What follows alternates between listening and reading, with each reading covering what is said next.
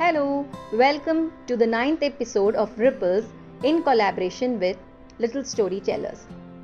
We have collaborated for National Reading Month Challenge 2022, where we are reading a short story or poem every day to encourage all our listeners to read more, develop love for good literature, and polish their communication skills. Thank you, Nina, for the introduction. So, the story that I have selected for today's narration is very close to my heart. I had read it in one of my cousin's WhatsApp status. So, I don't know the source of the story and neither do I know the name of the author. But this is one of those stories that have made me think and made me realize about a lot of important aspects of my behavior which often went unnoticed. I really give thanks to the author of this story who made the readers more alert about spending their time and effort wisely. I hope I am also able to make the listeners ponder and encourage them for self introspection.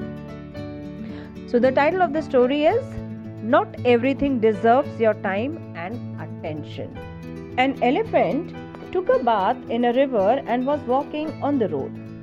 When it neared a bridge, it saw a pig fully soaked in mud coming from the opposite direction. The elephant quietly moved to one side, allowed the dirty pig to pass, and then continued its onward journey. The unclean pig later spoke to its friends in arrogance. See how big I am. Even the elephant was afraid of me and moved to one side to let me pass. On hearing this, some elephants questioned their friend, the reason for its action. Was it out of fear? the elephant smiled and replied, hmm. I could have easily crushed the pig under my leg, but I was clean and the pig was dirty. By crushing it, my leg would become dirty too. And I wanted to avoid it. Hence, I moved aside. What's the big deal? This answer from the elephant made me think and think and rethink. In our daily lives, also, should we not behave like the elephant? This story reveals that realized souls will avoid contact with negativity, not out of fear, but out of desire to keep away from impurity, though they are strong enough to destroy the impurity. You need not react to every opinion, every comment, or every situation. Kick away the drama and keep going ahead. Choose your battles wisely. Not everything deserves your time and attention, isn't it?